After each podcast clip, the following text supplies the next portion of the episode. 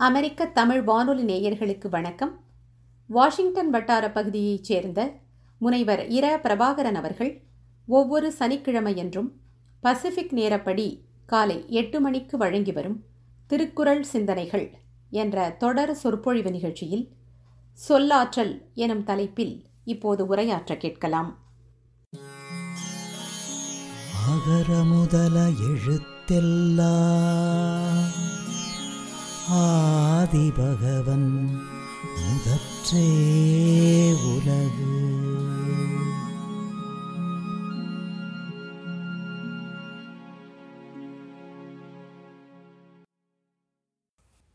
நான் உங்கள் நண்பன் பிரபாகரன் பேசுகிறேன்.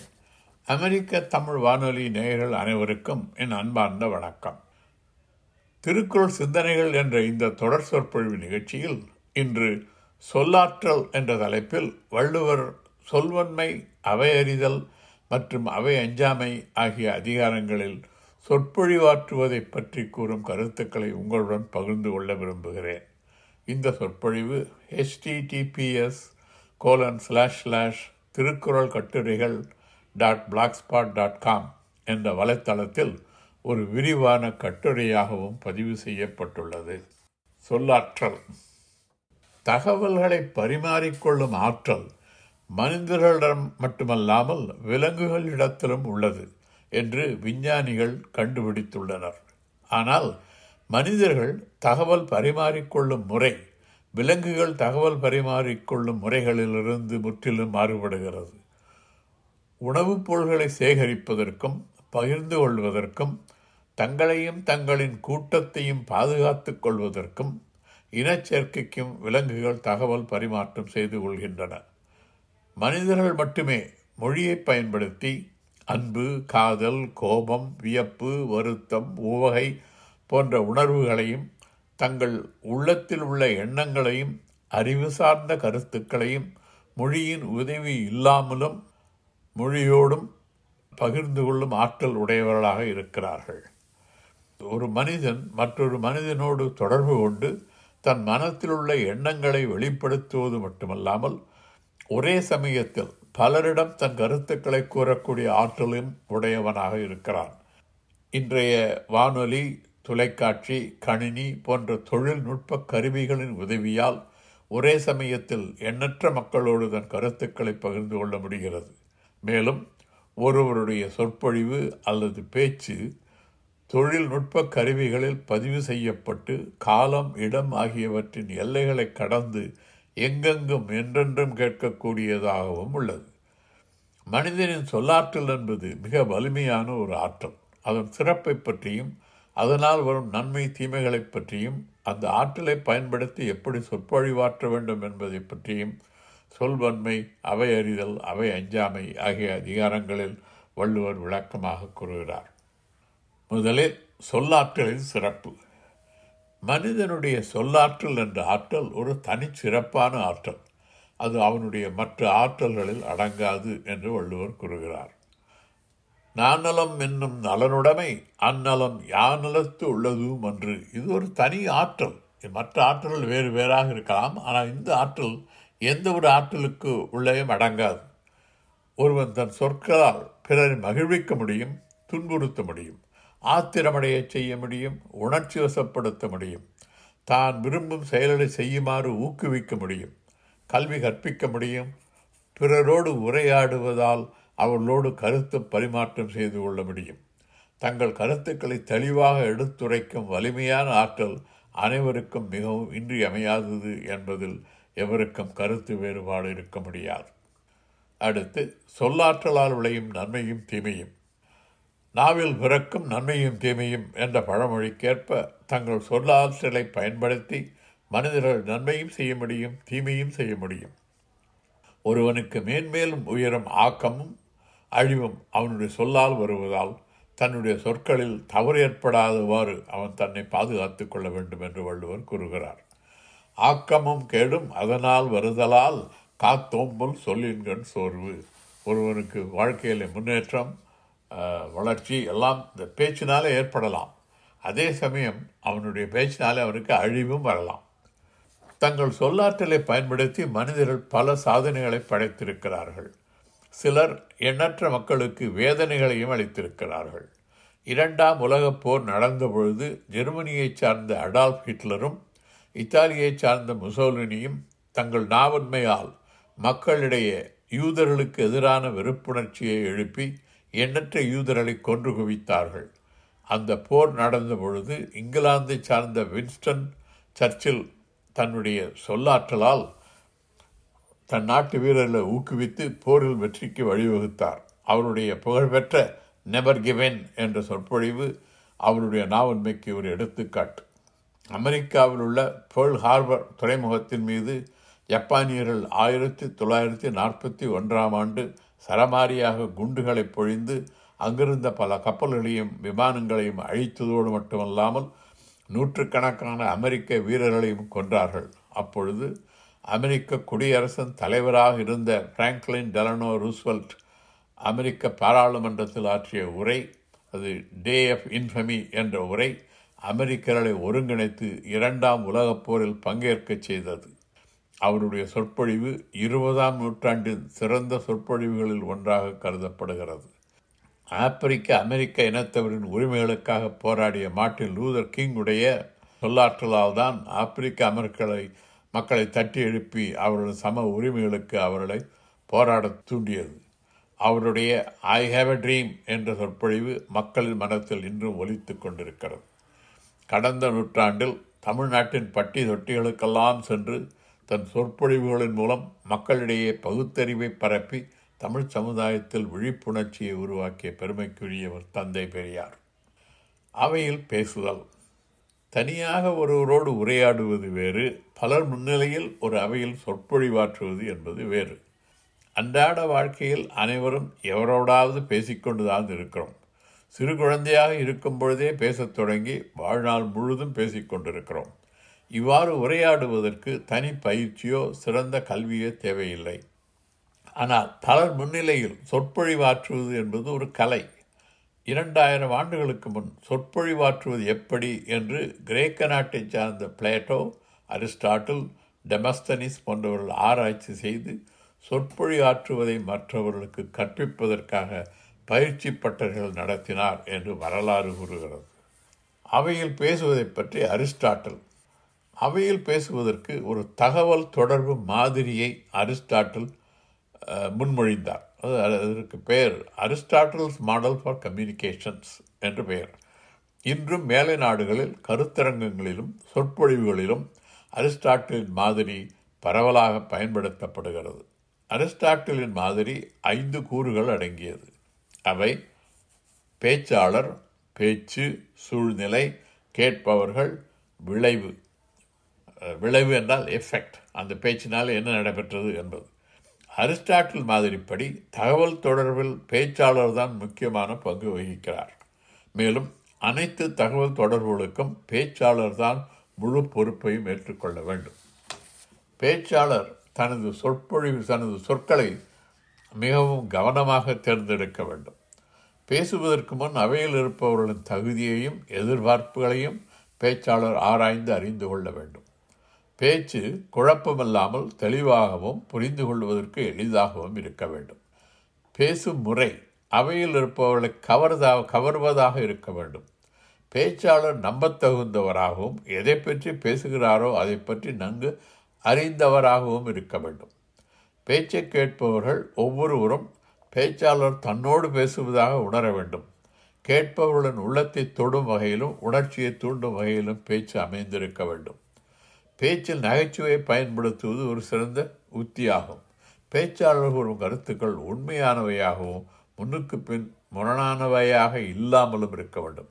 இதெல்லாம் அரிஸ்டாட்டலுடைய கருத்து. அடுத்து கடந்த நூற்றாண்டில் அமெரிக்காவில் வாழ்ந்த டேல் கார்னிகி என்பவர் ஒரு சிறந்த எழுத்தாளராகவும் பேச்சாளராகவும் திகழ்ந்தது மட்டுமல்லாமல் சுய முன்னேற்றம் மேடை பேச்சு ஆகிய துறைகளில் நூல்கள் எழுதியும் மற்றவர்களுக்கு பயிற்சி அளித்தும் சிறப்பாக சேவை செய்தவர். மேடையில் சிறப்பாக பேசுவது எப்படி என்பதை பற்றி the quick and easy way to effective speaking என்ற தலைப்பில் ஒரு அருமையான நூல் எழுதியுள்ளார். அவர் பல கருத்துக்களை கூறுகிறார். பலர் முன்னிலையில் ஒருவர் சிறப்பாக மேடையில் பேச வேண்டுமானால் எதை பற்றி பேச விரும்புகிறானோ அதை பற்றி அவன் நன்கு அறிந்திருக்க வேண்டும் என்று அந்த நூலில் கூறுகிறார். மற்றும் பேச்சாளனுக்கு பயிற்சி தேவை என்கிறார். மேடையில் பேசுவதற்கு முன் ஒருவன் தன்னுடைய பேச்சில் என்ன சொல்லப் போகிறான் அதை எப்படி சொல்லப் போகிறான் என்பவற்றை நன்று நன்காக சி- நன்றாக சிந்தித்து பார்க்க வேண்டும். அதுதான் அவன் பேச்சை அவன் தயாரிக்க வேண்டும்.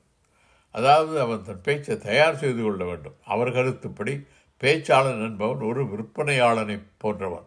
ஒரு பொருளை நம்மிடம் விற்பனை செய்பவன் எந்த பொருளை விற்பனை செய்கிறானோ அந்த பொருளை பற்றி ஐயந்திரிவர கற்றிருக்க வேண்டும். அந்த பொருளை பற்றி யார் என்ன கேள்வி கேட்டாலும் அந்த கேள்விக்கு சரியான விடையளிக்கக்கூடிய ஆற்றலுடையவனாகவும் இருக்க வேண்டும். அதுபோன்ற ஆற்றலை பெறுவதற்கு அந்த பொருளை பற்றிய அறிவோடு பயிற்சியும் தேவை. ஒரு அவையில் பலர் முன்னிலையில் பேசுபவனுக்கு கல்வியும் கல்வியும் அறிவும் பயிற்சியும் பேச்சை தயாரிப்பதும் தேவை. கிரேக்க தத்துவ ஞானிகளைப் போல் டேல் கார்னிகியைப் போல் வள்ளுவரும் அவையில் பேசப்படும் பேச்சு எத்தகையதாக இருக்க வேண்டும் என்பதை ஆராய்ந்து தன் கருத்துக்களை திருக்குறளில் கூறியுள்ளார். அரிஸ்டாட்டிலின் தகவல் தொடர்பு மாதிரிக்கும் மேடை பேச்சு பற்றி டேல் கா கார்னிகி அவர்களின் கருத்துக்களுக்கும் வள்ளுவருடைய கருத்துக்களுக்கும் இடையே மிகுந்த ஒற்றுமை காணப்படுகிறது. அவையில் பேசுவதை பற்றி வள்ளுவர் என்ன சொல்கிறார் என்று பார்ப்போம். அவையில் பேசுவதற்கு அறிவும் கல்வியும் தேவை. ஒருவன் எதை பற்றி பல முன்னிலையில் பேச விரும்புகிறானோ அதை பற்றி அவன் நன்கு அறிந்திருக்க வேண்டும் என்பதை வள்ளுவர் பல குரட்பாக்களில் வலியுறுத்துகிறார்.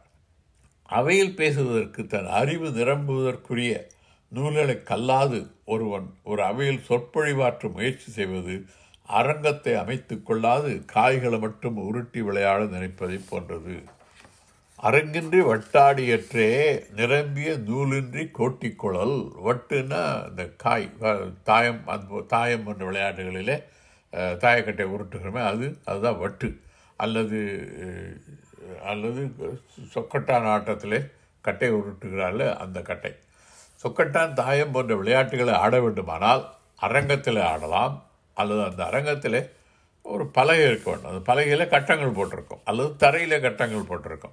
அந்த கட்டங்கள் இருந்தால்தான் காய்களை ஒரு கட்டத்திலேருந்து இன்னொரு கட்டத்துக்கு நகர்த்த முடியும். எங்கிருந்து எங்கே போக வேண்டும் என்பதற்கு கட்டங்கள் தேவை. அந்த கட்டங்கள் இல்லாவிட்டால் ஆட்டத்தை ஆட முடியாது. அதைத்தான் வள்ளுவர் அரங்கின்றி வட்டாடியற்றே நிரம்பியின்றி நிரம்பிய நூலின்றி கொட்டிக்குழல்.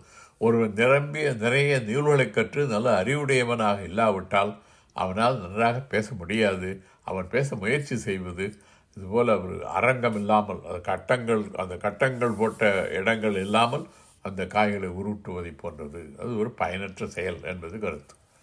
அடுத்து கற்றோர் அவையில் எதையும் சொல்லாது இருப்பார்களேயானால் கல்லாதவர்களும் நல்லவர்களாகவே கருதப்படுவார்கள் என்கிறார் வள்ளுவர். கல்லாதவரும் தனி நல்லர் கற்றார்மன் சொல்லாதிருக்கப்பரின் கல்லாதவன் எங்கேயும் இப்ப கல்ல கற்றவர்கள் முன்னிலையில் போய் எதையும் பேசாமல் இருக்கின்ற வரையிலே அவனை எல்லாரும் நல்லவர்கள் என்று சொல்லுவார்கள். அவன் பேச ஆரம்பித்த உடனே தான் தெரியும் இவனுக்கு இவனுக்கு ஒன்றும் விஷயம் தெரியாது என்பது. கல்லாதான் ஒட்பம் கழிய நன்றாயினும் கொள்ளார் அறிவுடையார். இன்னொரு கருத்து அதாவது கல்வி கற்காதவன் அறிவு நிரம்பாதவன் என்னதான் நல்ல கருத்துக்களை சொன்னாலும் அதை மற்றவர்கள் ஏற்றுக்கொள்ள மாட்டார்கள். சில சமயங்களில் மிகச் சிறப்பாக இருக்கலாம். அவன் சொல்லுவது இருந்தாலும் அவனை அறிவுடையவனாக கருத மாட்டார்கள். இன்னொரு கருத்து. கல்லா ஒருவன் தகைமை தலைப்பெய்து சொல்லாடச் சொருபுவிடும் என்கிறார் வள்ளுவர். அதாவது கல்லா ஒருவன் தகமை என்றால் தகுதி. தகுதி இல்லாதவன் தலைப்பெய்து என்றால் தலைப்பெய்தல்னா கிட்டுதல். சொல்லாட சொருவிடும் அவன் பேச ஆரம்பித்து உடனே தெரியும். அவனுடைய சொற்களிலிருந்து சொ- சரியான பேச்சு இல்லை என்பது தெரிந்துவிடும். ஆகவே கல் கல்வி வேண்டும். நன் சிறந்த அறிவு வேண்டும் அப்படி அத்தகையவர்கள் தான் சொற்பொழிவாற்ற வேண்டும். அது இல்லாதவர்கள் அதை பெற்றுக்கொள்ள வேண்டும். அறிவு பெற வேண்டும். கல்வியோடு அறிவு தேடு தேவை. இந்த குரலிலிருந்து ஒருவன் கற்றவரவையில் பேச விரும்பினால் அவன் கல்வியும் அறிவும் உடையவனாக இருப்பது என்பது இன்றியமையாதது என்பது வள்ளுவரின் கருத்து என்பது தெளிவாக தெரிகிறது. மேலும் வள்ளுவரின் கருத்துக்கும் டேல் கார்னகி மற்றும் அரிஸ்டாட்டில் கருத்துக்கும் இடையே மிகுந்த ஒற்றுமை இருப்பதும் தெரிகிறது. அவர்களும் இதைத்தான் சொன்னார்கள். நல்ல அறிவுடையவனாக இருக்க வேண்டும் கல்வி உடைய கல்வி கற்றவனாக இருக்க வேண்டும் என்று. அடுத்து அவை அறிதல். ஒரு நல்ல சொற்பொழிவாளருக்கு இது மிக மிக தேவை. எங்கே பேசுகிறோமோ அந்த அவையில் என்ன என்ன சூழ்நிலை அந்த அது எந்த இடத்துல இருக்கிறோம் எந்த சமயத்தில் பேசுகிறோம் அங்குள்ள மக்கள் எப்படி எப்படி சிந்திக்கிறார்கள் என்ன என்ன எதிர்பார்க்கிறார்கள் போன்றவற்றையெல்லாம் தெரிந்திருக்க வேண்டும். இடை தெரிந்து நன்குணர்ந்து சொல்லுக சொல்லின் நடை தெரிந்த நன்மை அவர் அது சொல்லின் வழக்கை அறிந்த நல்லறிவாளர். எப்படி பேச வேண்டும் என்று தெரியும். அப்படி பேச தெரிந்தவர்கள் கூட அவையினுடைய இடம் காலம் நிலைமை ஆகியவற்றை நன்கு ஆராய்ந்து சொல்ல வேண்டும். இப்போ ஒருவன் ராமநாதபுரத்தில் பேசினால் அங்கே மழை இல்லாத இடம் அதிகமாக வறண்ட பிரதேசம். அங்கே போய் இந்த அந்த நிலம் வளமானது ஸோ த தஞ்சையில் இருப்பதைப் போல் அது ஒரு வளமான நிலம் என்று நினைத்து கொண்டு அந்த ஊருடைய நில வளத்தை சிறப்பித்து பேசினால் அதை யாரும் நம்ப மாட்டார்கள். அவனுக்கு அவனுக்கு அவன் என்ன பேசுகிறான் என்பது தெரியாது என்று உடனே தெரிந்துவிடும். அப்போ எங்கே பேசுகிறோமோ அது அந்த இடத்தை பற்றி தெரிந்திருக்க வேண்டும். காலம் எந்த சமயத்தில் பேசுகிறோமோ அதை பற்றியும் தெரிந்திருக்க வேண்டும். அது சமயம் மிக மிக முக்கியமானது. உதாரணமாக சில சமயங்களில் பேச பேச அழைப்பார்கள். பேச்சாளி வருவான். அது வந்து உணவு அருந்துவதற்கு சற்று முந்தைய நேரமாக இருக்கும். அப்போ அவையில் இருப்பவர்கள்லாம் எப்போ சாப்பிட போகலான்னு தான் நினைப்பாங்க ஒழிய இவன் பேச்சை கேட்க மாட்டாங்க. அதுபோலவே சில சமயங்கள் சொற்பொழிவாற்ற வருவார்கள். அது வந்து உணவுக்கு அடுத்த நேரமாக இருக்கும். அப்போ இருக்கிறவங்கெல்லாம் தூக்கத்தில் தான் இருப்பாங்க அரை தூக்கத்தில் இருப்பாங்க. அப்பயும் தெரிய வேண்டும் அவையினுடைய நிலை. அப்போ கொஞ்சம் நகைச்சுவையாக பேசலாம் கொஞ்சம் விழித்து கொண்டு பேச்சை கேட்பார்கள்.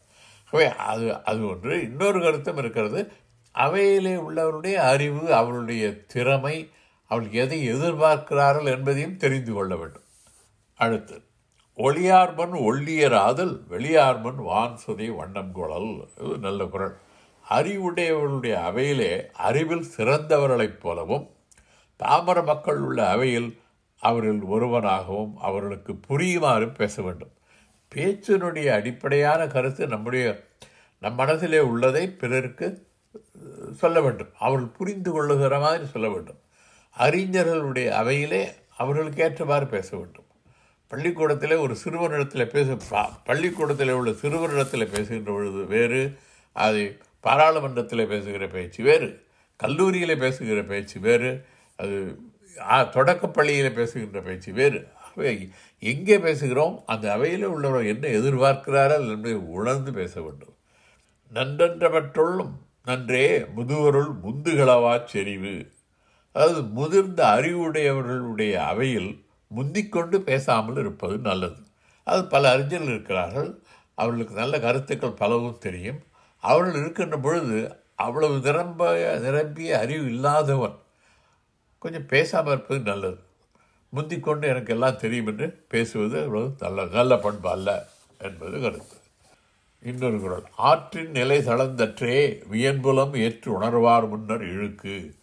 அதாவது அந்த மாதிரி தெ- மற்றவர்கள்லாம் நல்ல அறிஞர்கள் இருக்கின்ற இடத்துல ஒருவன் போய் பேசினால் அவனுக்கு சரியாக கல்வி அறிவு நிரம்பாதவனாக இருந்தால் அவன் பேச ஆரம்பித்தால் அது எப்படி இருக்கிறது என்றால் வழியிலே தடுக்கி விழுந்ததை போல இருக்கும்.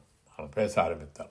அடுத்து உணர்வது உடையார் முன் சொல்லல் வளர்வதன் பாத்தியுள் நீர் சொரிந்தற்று. வேற உள்ளவர்கள் நல்ல அறிஞர்கள் பேசுகிறவனும் நல்ல அறிஞன்.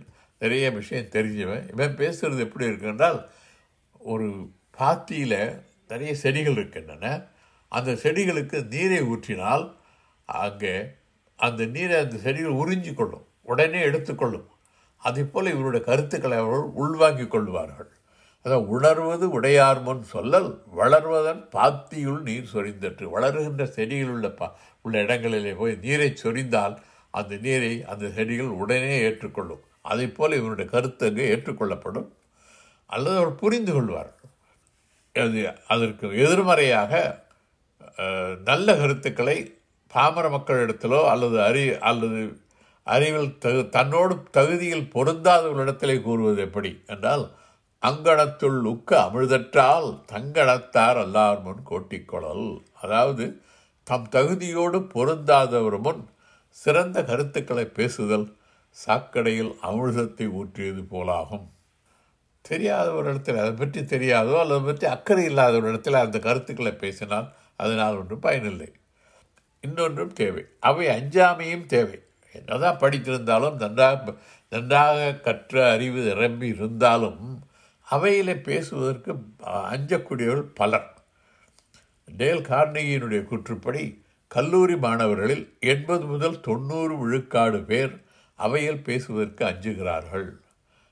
அவையில் பேசுவதற்கு அஞ்சும் பெரியவர்களின் விழுக்காடு அவையில் பேசுவதற்கு அஞ்சும் மாணவர்களை விட அதிகமாக இருக்கலாம் என்றும் அவர் கூறுகிறார். அதாவது கல்லூரி மாணவர்களே எண்பது முதல் தொண்ணூறு பேர் ஒரு அவையில் பேசுவதற்கு அஞ்சுகிறார்கள். பெரியவர்கள் அதை விட அதிகமான பேர் அவையில் பேசுவதற்கு அஞ்சுவார்கள். அதுக்கு நல்ல பழக்கம் இருக்க வேண்டும் அவையில் பேசி பேசி. இரண்டாயிரம் ஆண்டுகளுக்கு முன்னரே வள்ளுவர் இந்த கருத்தை கூறியுள்ளார். அஞ்சாது அவையில் பேசும் ஆற்றல் உடையவர்களை பாராட்டியும் அவையில் பேச அஞ்சுபவர்களை வீரமில்லாதவரோடு ஒப்பிட்டும் பல குரட்பாக்களில் வள்ளுவர் கூறுகிறார். சில எடுத்துக்காட்டுகள். அவைக்கு அஞ்சாதவர்களின் இயல்பை பற்றி வள்ளுவர். சில பேர் அவையில் நல்லா பேச தெரியும் அவையில் பேசுவதற்கு அஞ்ச மாட்டார் அவர்களை பற்றி என்ன சொல்லுகிறார் என்றால் பகையகத்து சாவார் எளியர் அரியர் அவையகத்து அஞ்சாதவர் பகைவர் இருக்கின்ற போர்க்களத்தில் கூட சாவதற்கு பலரும் அஞ்ச மாட்டார்கள் ஆனால் சிலர் பகைவர் ஒரு அவையில் நின்று பேசக்கூடியவர்கள் வெகு சிலர் தான் அவர்களை பாராட்டுகிறார். அது வெகு சிலர் தான் ஒரு அவையிலே வெற்றிகரமாக பேசக்கூடியவர்கள். ஆனால் படைக்க போர்க்களத்தில் போய் சாகிறதுக்கு கூட பல பேரால் முடியும். அதற்கு அஞ்ச மாட்டார்கள் என்கிறார். வகை அறிந்து வல்லவை வாய் சேரா சோரார் சொல்லின் தொகை அறிந்த தூய்மையவர். சொற்களை தொகுத்து பேசும் தூய அறிவுடையவர்கள் அவருடைய பேச்சை கேட்கவிருக்கும் அவையின் தன்மையை அறிந்து கல்வியில் சிறந்தவர்கள் கூடிய அவையில் சொற்சோர்வு உண்டாகுமாறு பேச மாட்டார்கள் அது எப்படி பேச வேண்டும் என்பதில் நல்ல ஆற்றலுடையவர்கள் கேட்பவர்கள் விரும்புமாறு பேசுவார்கள். கற்றாருள் கற்றார் எனப்படுவர் கற்றார் முன் கற்ற சில சொல்லுவார். அது கற்றவர்கள் முன்னிலையிலே ஒருவன் நன்றாக சிறப்பாக பேசக்கூடிய ஆற்றல் உடையவனாக இருந்தால் அவனை கற்றவர்களெல்லாம் மிக அதிகமாக கற்றவனாக கருதுவார்கள். சரி இப்போ அவைக்கு அஞ்சுபவர்கள் எப்படி? அதை பற்றி உள்ளவர் என்ன சொல்கிறார் என்று பார்ப்போம். இடருழ்த்தும் நாரா மலரணியர் கற்றது உணர விரித்துரையாதார். அதாவது தாம் கற்றவற்றை பிறர் புரிந்து கொள்ளுமாறு விரித்து உரைக்க முடியாதவன் கொத்தாக மலர்ந்திருக்கும் மனம் கமழாத மலரை போன்றவன் மலர் அழகாக இருக்கிறது. ஆனால் அதில் மனம் இல்லை அதை போல் நிறைய கல்வி கற்றவன் ஆனால் அவனுக்கு அதை மற்றவர்களுக்கு எடுத்து தன்னுடைய அறிவை பகிர்ந்து கொள்ளக்கூடிய ஆற்றல் இல்லை. அதுதான் அவனை மனமில்லாத மலர் என்கிறார். இன்னொரு கருத்து வாளுடையன் என் வன்கண்ணார் அல்லார்க்கு நூலோடு என் உண்ணவே அஞ்சுபவர்க்கு. உள்ளத்திலே வீரம் இல்லாதவர்களுக்கு கையிலே வாழ் இருந்து என்ன பயன்? போர்க்களத்துக்கு போகிறான் வீரம் உள்ளத்தில் வீரம் இல்லை கையில் வாழ் இருக்கிறது. என்ன செய்வான்? போரிட மாட்டான் ஓடி வந்து விடுவான். அதுபோல நுண்ணறிவு படைத்தோர் கூடிய அவையில் பேச அஞ்சுபவர்க்கு அவர் கற்ற நூலால் என்ன பயன்? நன்ற படித்திருக்கிறார்கள் அறிவுடையவர்கள். ஆனால் அவர்கள் வந்து அவையில் பேசுவதற்கு அஞ்சுகிறார்கள் என்றால் அவர்கள் கற்ற கல்வியினாலே அறிவினாலே பயனில்லை என்கிறார். கல்லாதவரின் கடையென்ப கற்றறிந்தும் நல்லாரவை அஞ்சுபவர். இன்னும் கொஞ்சம் வன்மையாக கண்டிக்கிறார். படிக்காதவனிட படித்திருந்தாலும் படிக்காதவனை விட கடையன் அவனோட கீழானவன் யார் என்றால் கற்றிருந்தும் அதை பகிர்ந்து கொள்ள தெரியாதவன். இன்னொரு கருத்து. பகையகத்து பேடிகை ஒள்வாள் அவையகத்து அஞ்சுமவன் கற்ற நூல். கற்றறிந்தோர் அவையில் உரையாற்ற அஞ்சுபவன் கற்ற நூலறிவு பகைவரோடு போரிடும் களத்தில் கோழையின் கையில் உள்ள ஒளி பொருந்திய வாழை போன்றது. ஒரு கோழை போருக்கு அஞ்சுகிறவன் வீரமில்லாதவன் அவன் கையில் நல்ல ஒரு வாளை கொடுத்து அவன் அவனை கொடுத்து அவனை போருக்கு அனுப்பினா அவன் என்ன செய்வான்? போரிட மாட்டான். அதே போல் நல்ல அறிவு நிரம்பி இருந்தாலும் அவைக்கு அஞ்சுபவனுடைய நிலை அதுதான். எப்படி வீரம் இல்லாதவன் போரிட மாட்டானோ அது போல் அவைக்கு அஞ்சுபவன் பேச மாட்டான். நல்ல நான் அவனுக்கு எப்படி பேசுவதென்று தெரியாது தெரிந்திருந்தால் பேச முடியாது. அவையில் அஞ்சாமல் இருப்பதற்கு என்ன செய்ய வேண்டும் என்றால் இதை கருத்து தான் டேல் கார்னிகி சொல்கிறார் நன்றாக எதை பற்றி பேச வேண்டுமோ அதை பற்றி தெரிந்திருக்க வேண்டும். பயிற்சி வேண்டும். என்ன பேச வேண்டும் எப்படி பேச வேண்டும் என்பதெல்லாம் தயாரித்து கொள்ள வேண்டும். வள்ளுவர் அதைத்தான் சொல்லுகிறார். வள்ளுவர் பயிற்சி என்ற சொல்லை பயன்படுத்தவில்லை. ஆனால் எதுவுமே அரிய செயல் என்று முடிவு செய்ய செய்ய முடியாத செயல் என்று முடிவு செய்யக்கூடாது. எதையும் முயற்சி செய்தால் முடியும் என்பதுதான் வள்ளுவருடைய கருத்து. அருமை உடைத்தன்று அசாவாமை வேண்டும் பெருமை முயற்சி தரும். இதுதான் எந்த செயலாக இருந்தாலும் முயற்சி செய்தால் முடியும். இங்கே முயற்சி தான் பயிற்சியை குறிக்கிறது. சரி சொற்பொழிவை பற்றி வள்ளுவர் என்ன சொல்லுகிறார் என்றால் எப்படி இருக்க வேண்டும் சொற்பொழிவு? அது இதுவரையில் அவைக்கு அஞ்சக்கூடாது என்று சொன்னோம். அவையில் அஞ்சாமல் இருப்பவருடைய இயல்பு எப்படி? அவையில் அஞ்சுகிறவருடைய இயல்பு எப்படி என்றெல்லாம் பார்த்தோம். ஒரு சொற்பொழிவு என்றால் அது எப்படி இருக்க வேண்டும் என்று வள்ளுவர் என்ன சொல்லுகிறார் என்றால் கேட்டார் விணிக்கும் தகையவாய் கேளாரும் வெட்பம் ஒழிவதாம் சொல். ஒரு பேச்சு எப்படி இருக்க வேண்டும்னால் அந்த பேச்சை அங்கே கேட்கிறார்களே அவர்களை கவர்வதாக இருக்க வேண்டும். அவர்கள் கவனமாக கேட்க விரும்புவதாக இருக்க வேண்டும். அதே சமயம் சில சில பேருக்கு அந்த பேச்சை கேட்பதற்கு வாய்ப்பு இல்லையா? அவர்கள் ஐயோ நான் அதை தவற விட்டு விட்டேனே அவர் பேச்சை என்று அவர்கள் கேளாரும் வேட்பு மொழிவதாம் சொல். கே- கேட்காதவர்கள் கூட நான் கேட்டிருக்க கேட்டிருக்க வேண்டுமே என்று நினைப்பார்கள். அது இன்றும் நடைபெறுகிறது. இப்போ சில பேச்சுகள் இருக்குது. நன்றாக பேச்சு நன்றாக இருக்கும். அதை பற்றி நாம் வேறு இடத்துல நான் நேற்று ஒரு சொற்பொழிவை கேட்டேன். மிகச்சிறப்பாக இருந்துட்டா ஐயோ நான் அதை கேட்க வாய்ப்பில்லையே என்ன செய்வது? அது எங்கேயாவது யூடியூப்பில் இருக்குமா? என்று கேட்கிறார்கள். அது பேச பேசுகின்ற பொழுது அவையில் இருப்பவர்கள் விரும்பி கேட்க வேண்டும். இல்லாதவர்கள் கூட அந்த பேச்சை கேட்க விரும்ப வேண்டும் என்பது கருத்து. அப்படி எந்த மாதிரி சொற்களை பயன்படுத்த வேண்டும் என்று வள்ளுவர் சொல்லுகிறார். சொல்லுக சொல்லை பிரிதோர் சொல் அச்சொல்லை வெல்லும் சொல் இன்மை அறிந்து. பேசுகிறவன் பேசுகின்ற பொழுது எப்படி சொற்களை பயன்படுத்த வேண்டும் என்றால் அவன் சொல்லுகின்ற சொல் சரியான சொல்லாக இருக்கணும். எந்த இடத்துக்கு அதுதான் சரியான சொல். அந்த சொல்லை வெல்லக்கூடிய சொல் வேறு எதுவும் இல்லை என்பதைப் போல பேச வேண்டும். இன்னொரு கருத்து. பேசுகின்ற பொழுது சுருங்க சொல்லி விளங்க வைக்க வேண்டும். ப- ப- பல பேர் மைக்கு முன்னால் இருந்துன்னா பேசிகிட்டே இருப்பாங்க அவங்க. அவங்களுக்கு முடிக்க தெரியாது பேச்சை. அது விளக்கமாக பேசுவது வேறு சுருக்கமாக பேசுவது வேறு. சில சமயங்களில் விளக்கமாக பேச வேண்டும். பள்ளியில் ஒரு மாணவர்களுக்கு ஒரு கருத்தை சொல்லுகின்ற பொழுது விளக்கமாக பேச வேண்டும். அங்கே அங்கே ஆசிரியர் சுருக்கமாக ரெண்டு நிமிஷத்தில் பேச முடியாது. ஆனால் பல பொது மேடைகளில் பலராக தெரிந்த எல்லாருக்கும் எல்லாம் தெரிந்த இடத்துல பேசுகின்ற பொழுது தெரிந்த கருத்தை நம்ம விளக்கமாக பேச வேண்டியதில்லை. சுருக்கமாக சொல்லி அதே சமயத்தில் அதை விளங்க வைக்க வேண்டும். அது ஒரு ஆற்றல். பல சொல்ல காமருவர் மன்ற மாசற்ற சில சொல்ல தேற்றாதவர்.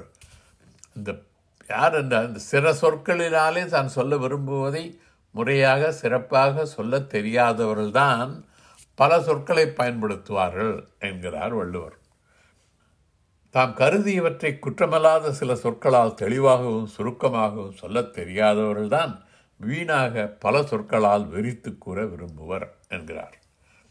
வள்ளுவர் கூறுவதற்கிணங்க உலக வரலாற்றில் நெருக்கடியான சந்தர்ப்பங்களில் பெரும் தலைவர்கள் மிகச் சுருக்கமாகவும் தெளிவாகவும் தங்கள் சொற்பொழிவுகளின் மூலம் தங்கள் கருத்துக்களை மக்களிடம் எடுத்துரைத்திருக்கிறார்கள். உதாரணமாக அமெரிக்காவில் உள்நாட்டு போர் நடந்த பொழுது ஆயிரத்தி எண்ணூற்றி அறுபத்தி மூன்றாம் ஆண்டு அமெரிக்க குடியரசுத் தலைவர் அப்ரஹாம் லிங்கன் ஆற்றிய உலக புகழ்பெற்ற கெட்டிஸ்பர்க் சொற்பொழிவு மூன்று மணி துளிகளில் முடிவடைந்தது. ஆயிரத்தி தொள்ளாயிரத்தி நாற்பத்தி ஒன்றாம் ஆண்டு ஜப்பானியர்கள் அமெரிக்காவை தாக்கிய பொழுது அமெரிக்க குடியரசின் தலைவர் பிராங்க்லின் டலனா ரூஸ்வெல்ட் அமெரிக்கா ஜப்பானை எதிர்த்து போரிட வேண்டும் என்று பாராளுமன்றத்தில் ஆற்றிய டே ஆஃப் இன்ஃபமி என்ற சொற்பொழிவு ஏழு மணி துளிகளில் முடிவடைந்தது. அதே ஆண்டு இங்கிலாந்தின் பிரதமராக இருந்த வின்ஸ்டன் சர்ச்சில் இங்கிலாந்து ஜெர்மனியை எதிர்த்து போரிட வேண்டும் என்பதற்காக ஆற்றிய உரை மிகச் சுருக்கமாக நான்கு மணித்துளிகளில் முடிவடைந்தது. ஆப்பிரிக்க அமெரிக்கர்களின் சம உரிமைக்காக போராடிய மார்ட்டின் லூதர் கிங்குடைய ஐ ஹேவ் எ ட்ரீம் என்ற சொற்பொழிவு பதினெட்டு மணித்துளிகளில் முடிவடைந்தது.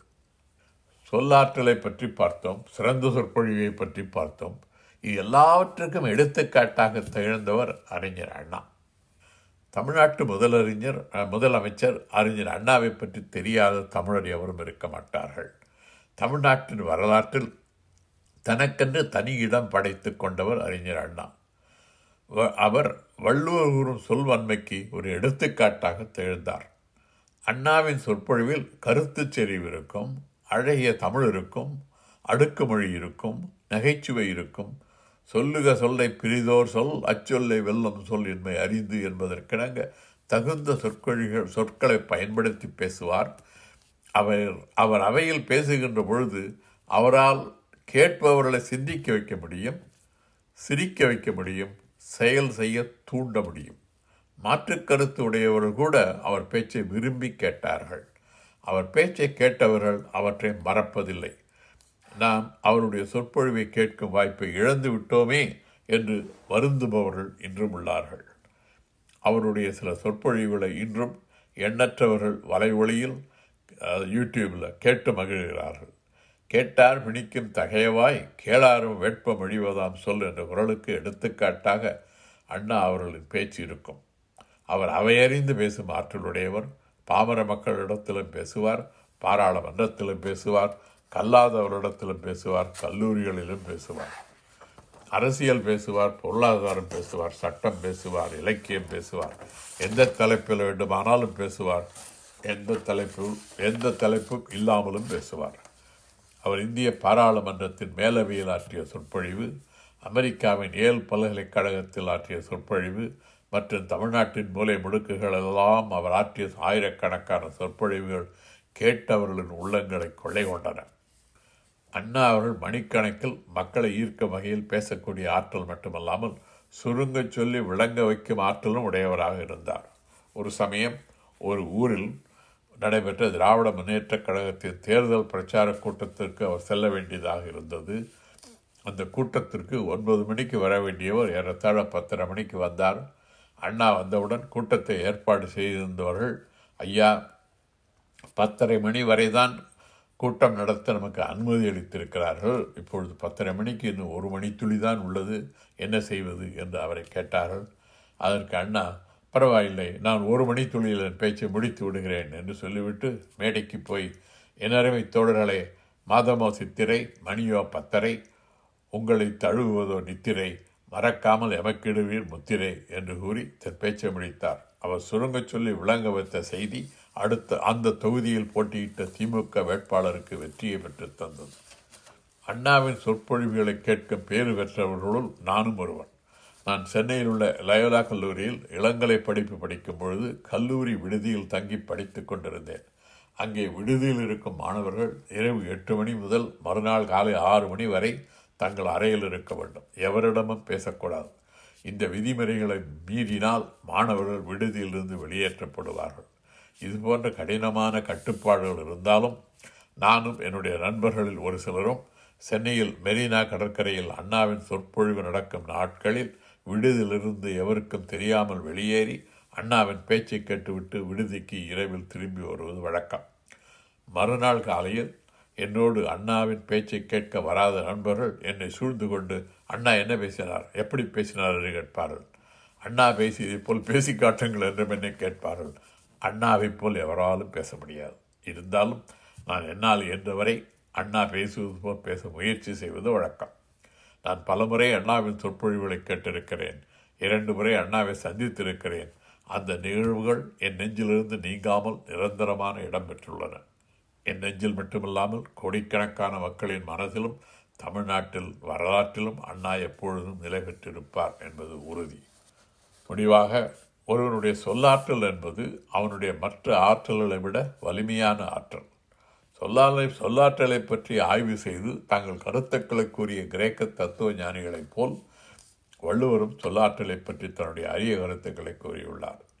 சொல்லாற்றலை பற்றி வள்ளுவரின் கருத்துக்களை சொல்வன்மை அவை அறிதல் அவை எஞ்சாமை ஆகிய அதிகாரங்கள் காணலாம். ஆக்கமும் கேடும் சொல்லால் வருதலால் சொல்லில் தவறு ஏற்படாமல் பாதுகாத்துக் கொள்ள வேண்டும் என்று வள்ளுவர் கூறுகிறார். அவையில் பேசுவதற்கு அஞ்சுபவர்கள் பலர். ஆனால் கல்வி கேள்விகளில் சிறந்தவர்கள் அஞ்சாமல் தங்கள் கருத்துக்களை மற்றவர்களோடு பகிர்ந்து கொள்ள வேண்டும் என்பதும் அவ்வாறு பகிர்ந்து கொள்ள தெரியாதவர்கள் மனமில்லாத மலரை போன்றவர்கள் என்பதும் உள்ளவரின் கருத்து. ஒரு அவையில் பேசும்பொழுது அவையில் இருப்போரின் தன்மையை அறிந்து அதற்கேற்ப பேச வேண்டும் என்றும் வள்ளுவர் கூறுகிறார்.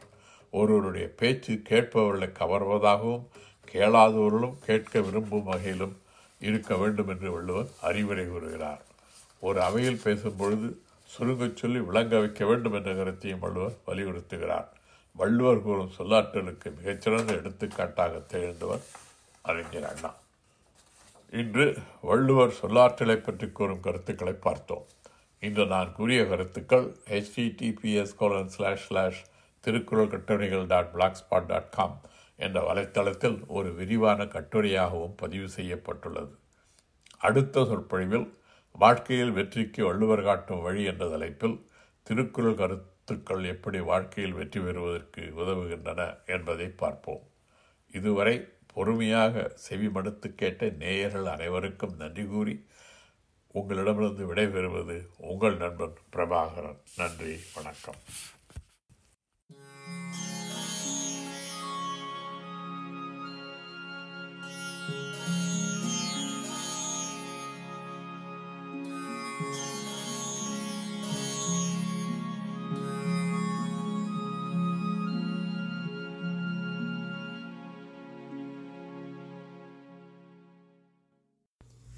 இதுவரை வாஷிங்டன் வட்டார பகுதியைச் சேர்ந்த முனைவர் இர. பிரபாகரன் அவர்கள் சொல்லாற்றல் என்ற தலைப்பில் தம் திருக்குறள் சிந்தனைகளை வழங்க கேட்டீர்கள். இந்நிகழ்ச்சி உங்களுக்கு பயனுள்ளதாக இருந்திருக்கும் என்று நம்புகிறோம். நன்றி.